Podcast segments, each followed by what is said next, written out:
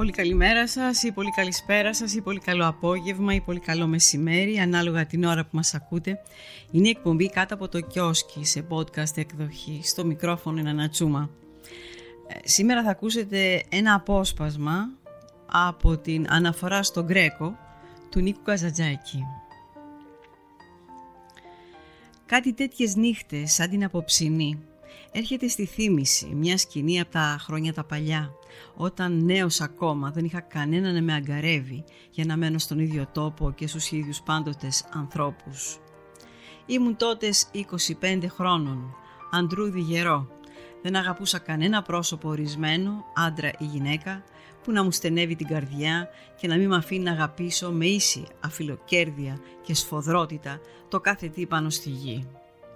Οδηπορούσα μονάχος με ένα δισάκι στον ώμο όλη την Ιταλία, απάνοιξη ως το χινόπορο. Τι άλλο περισσότερο ήθελα για να είμαι ευτυχισμένος? Ένα γλυκό δίλι, λίγο έξω από την Ασίζη, απαντήθηκα με ένα κοπάδι χωρικούς. Γύριζαν από τα χωράφια και είχαν φορτωμένα στα ζώα κοφίνια με καρπούς, σταφύλια και τα άλλα τα αγαθά των περιβολιών. Ξέκοψε από το τσούρμο ένα αγοράκι, ίσα με πέντε έξι χρονό, και έτρεξε κοντά μου. Μου πρόσφερε ένα τσαμπί με ξανθές ρόγες. Του χαμογέλασα, το πήρα και ένιωσα την καρδιά μου να φτερουγίζει. Την ευτυχία της στιγμής την έκοψε απότομα η φωνή της μάνας που το καλούσε φοβισμένη να επιστρέψει κοντά της από μένα τον άγνωστο. Έφυγε ο μικρούλης και μ' αφήκε μόνο μου στο στρατή να συλλογέμαι ότι μονάχα τα παιδιά είναι δείγματα του καλού πάνω στη γη. Αυτά κι άλλος κανένας. Εκείνη τη στιγμή μες στο φως που σουρούπωνε τόλμησα και αναρωτήθηκα φωναχτά. Άραγε θα αξιωθεί ποτέ και η αφεντιά μου να δει έναν καρπό από το δικό μου το γέμα? Μια ψυχή να βλασταίνει από τη δική μου πνοή?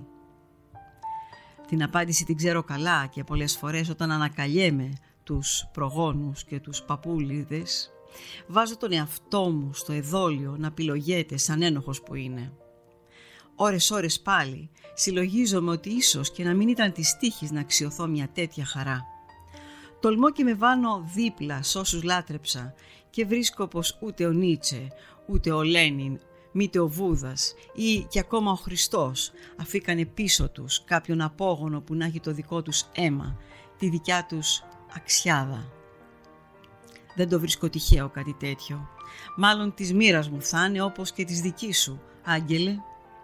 Οι μεγάλοι άντρες, το πιστεύω τούτο ακράδαντα, έχουν πλαστεί έτσι που να μην τους ξεφύγει ο παραμικρός σπόρος από τη δύναμή τους.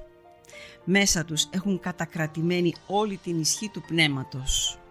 Και αυτή την τρομακτική δύναμη, αυτός από ψηλά, τη ζυμώνει στα αργοστήρι του μυαλού τους και την κάνουν θροφή για τους άλλους ανθρώπους. Έτσι το λοιπόν, με όλα αυτά στο πετσί μου, αλλά και με την αυγή να θαμποχαράζει, βρίσκω το κουράγιο, άγγελε, να σε καλημερίσω και να βροντοφωνάξω και στους δυο. Θάρρος, θάρρος! Θάρρος για να αντέξουμε όσα χρόνια της ζωής μας απομένουν μέχρι να τελέψουμε το χρέος μας.